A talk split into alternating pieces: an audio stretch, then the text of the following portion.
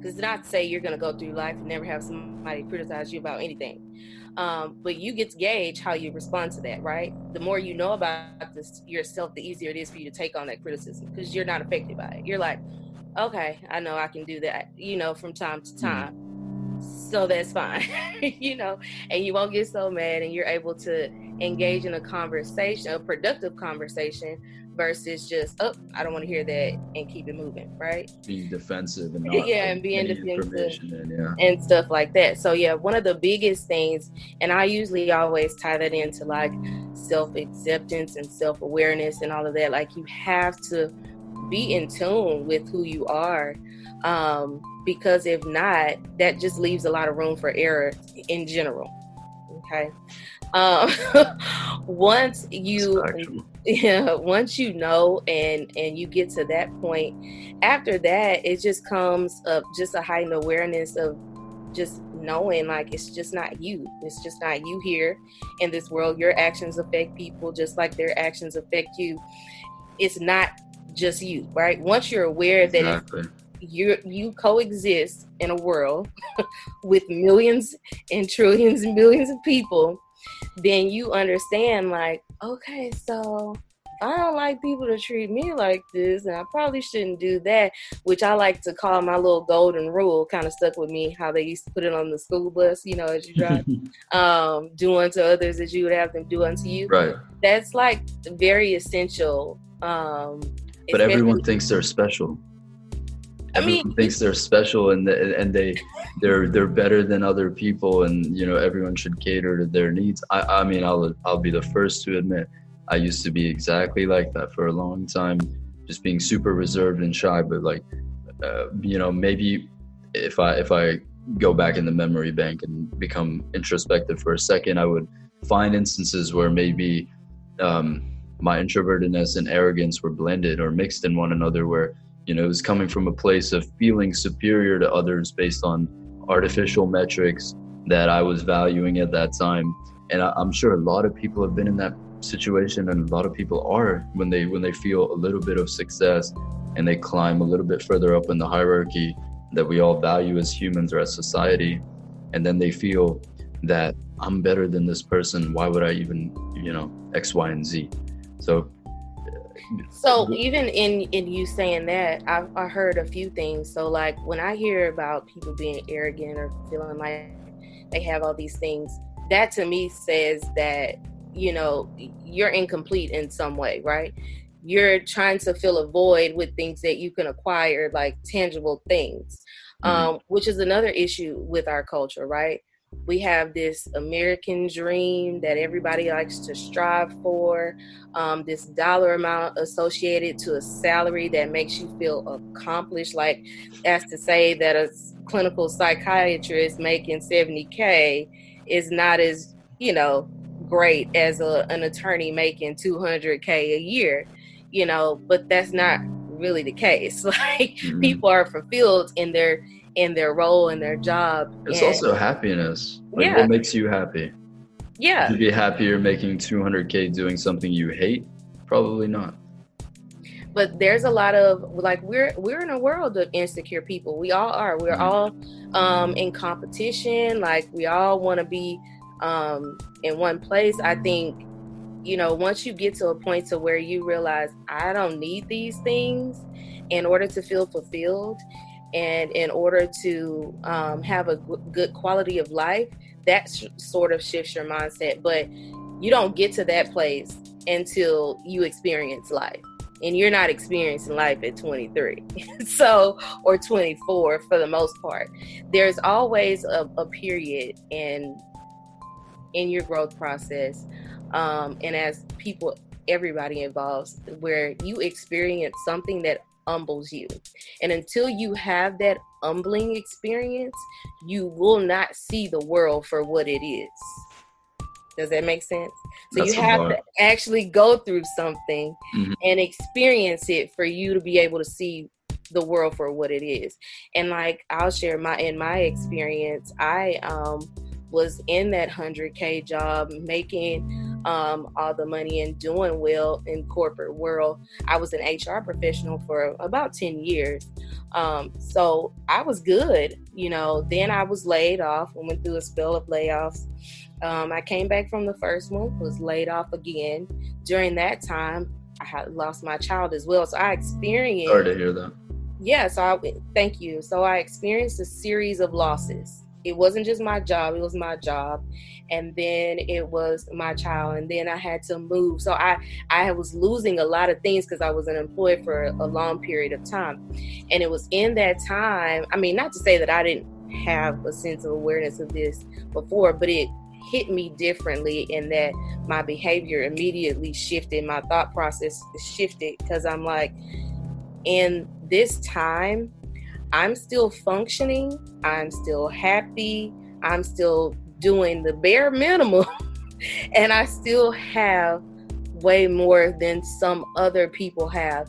And so it was in that I chose like not to complain. I could have complained every day, you know, but I was comparing my life to what it was versus what it is, not, you know, noticing that I still had life. I still had access to certain things. I still had family.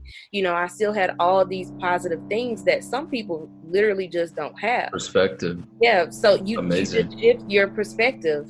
But for a lot of people, that doesn't happen. You have to go through something in order to get there, because until then, you kind of feel like you're untouchable or nothing's going to happen or life is good. You know, the better of us, we pretty much can anticipate that, right? We can anticipate those humbling experiences. Those are the people who say, just in case, I'm going to take care of this and do this and this. You know, I wasn't one of those people, but there are some out there who do that. But for the majority of us, we just assume that we have no worries. We take life as it is. Everything's going to work out fine. And then something happens and it's like, I don't have any of these things anymore. And I don't know if I'll ever have these things. And then you lose those friends and then you say, oh, well, maybe they wasn't really my friends, you know, or you lose this job, your jobs, and you're having trouble finding work. And then you're like, well, what else do I enjoy doing? Then you start tapping into other things where you start seeing more of yourself, kind of learning more about yourself. And then you get to a point to where you're like, okay, I can experience life in a different way and still be happy and still be fulfilled and still maintain a decent quality of life. Exactly. You stop reacting and you start dictating.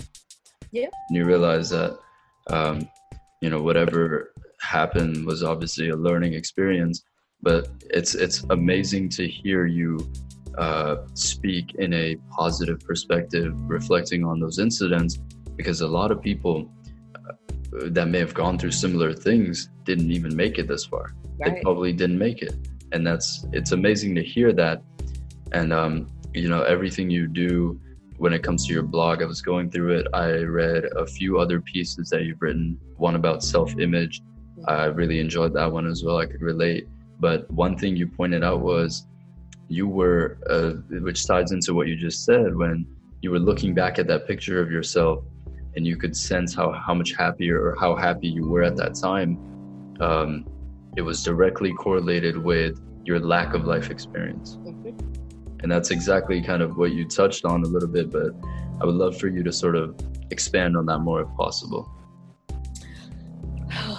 What, just life experience in general or things like that? Well, just, you know, looking back at just the idea of when you're, for lack of a better term at this moment, when you're ignorant to life, or when, you know, they say ignorance is bliss for a reason, but when you're kind of ignorant, you're growing up, you're younger, you see things from a different lens, which you just mentioned. You know, you think you're invincible and nothing bad can happen and everything's going perfectly.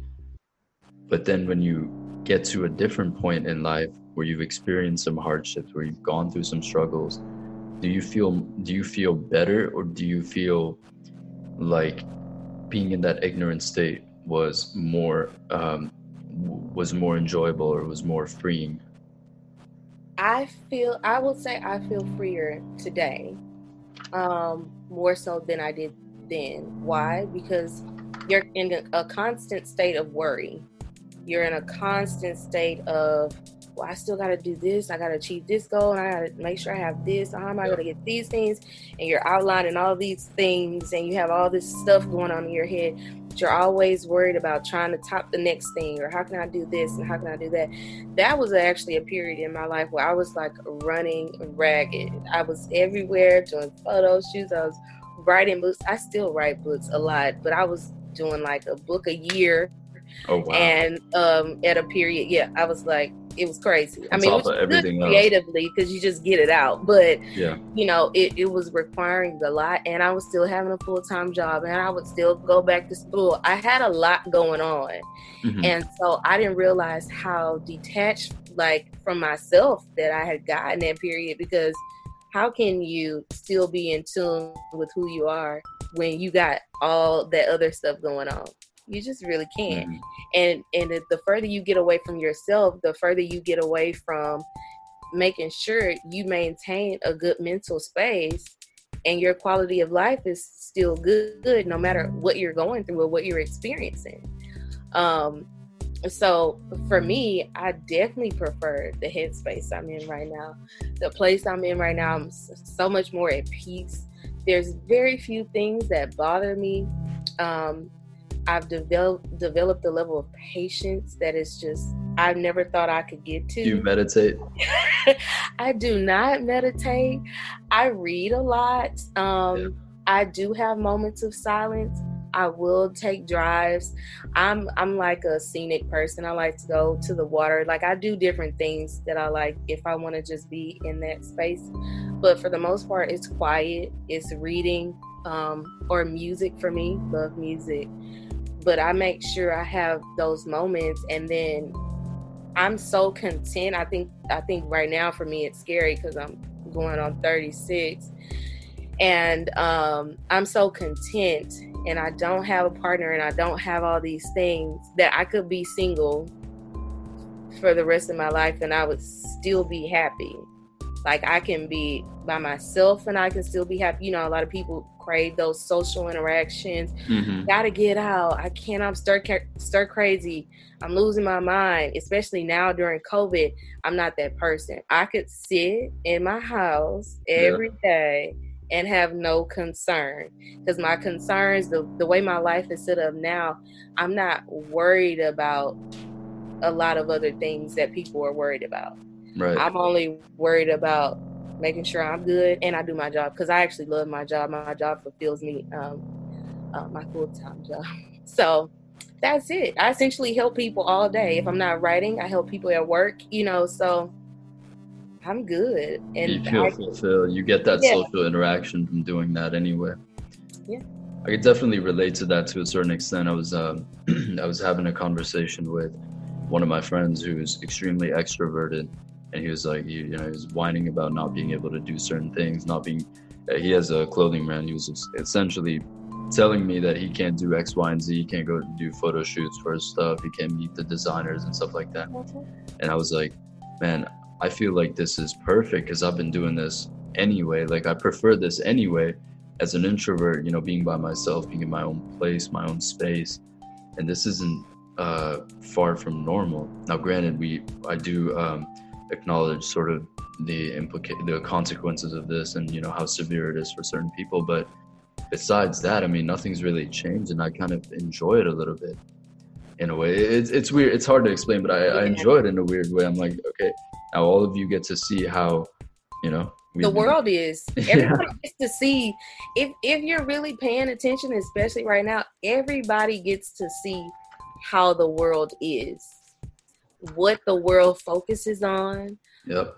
And you know, and if you just step outside and you just like look, it's kind of like surreal. Like, seriously, this is what's important to us? Like really? And it's just kind of like, it's crazy to witness. I know for me, you know, I've been on my little journey for a long time, but now just watching everything, it's just crazy for me how people can't take a moment to sit and be still. Yeah. You know, And obviously that tells me a lot about people. Their home life isn't great. Maybe their work life isn't all that great. You're escaping something. Yep. And it's a lot of people who are escaping and trying to run away from things outside forever. Instead of, and some, for some people that becomes their entire life. Mm-hmm. But it's now that if we really just sat, we could figure out what is stirring us in the wrong way. Yep. And say, hey, I might just be a happier person if I did X, Y, and Z. And just be truthful with ourselves. That's the problem. Social media was our cover up for so long, right? Now everybody can't go nowhere.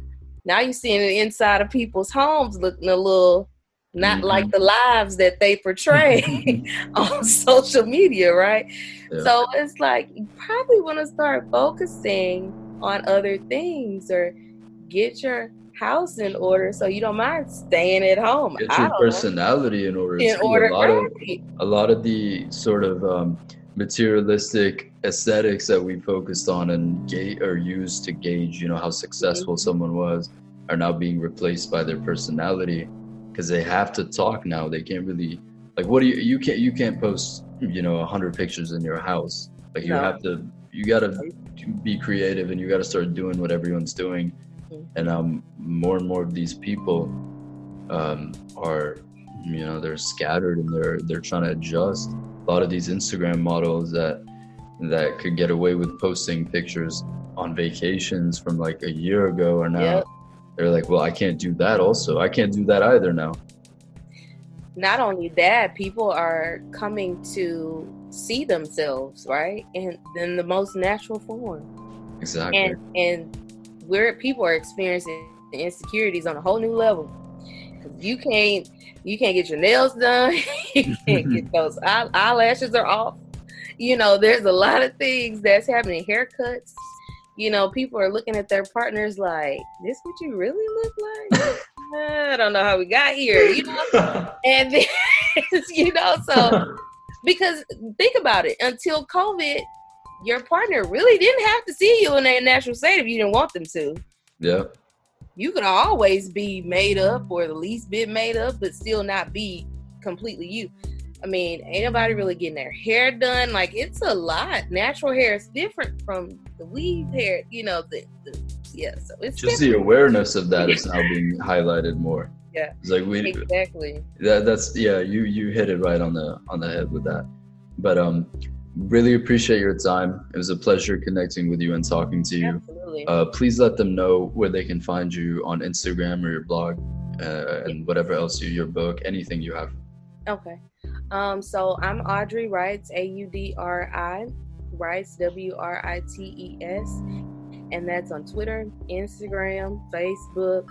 My website is www.audreywrights.com. So I have it fluid, so it's easier to get to me.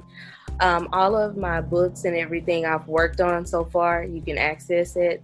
My website, which is www.audreywrights.com. And I'll link it down, of course.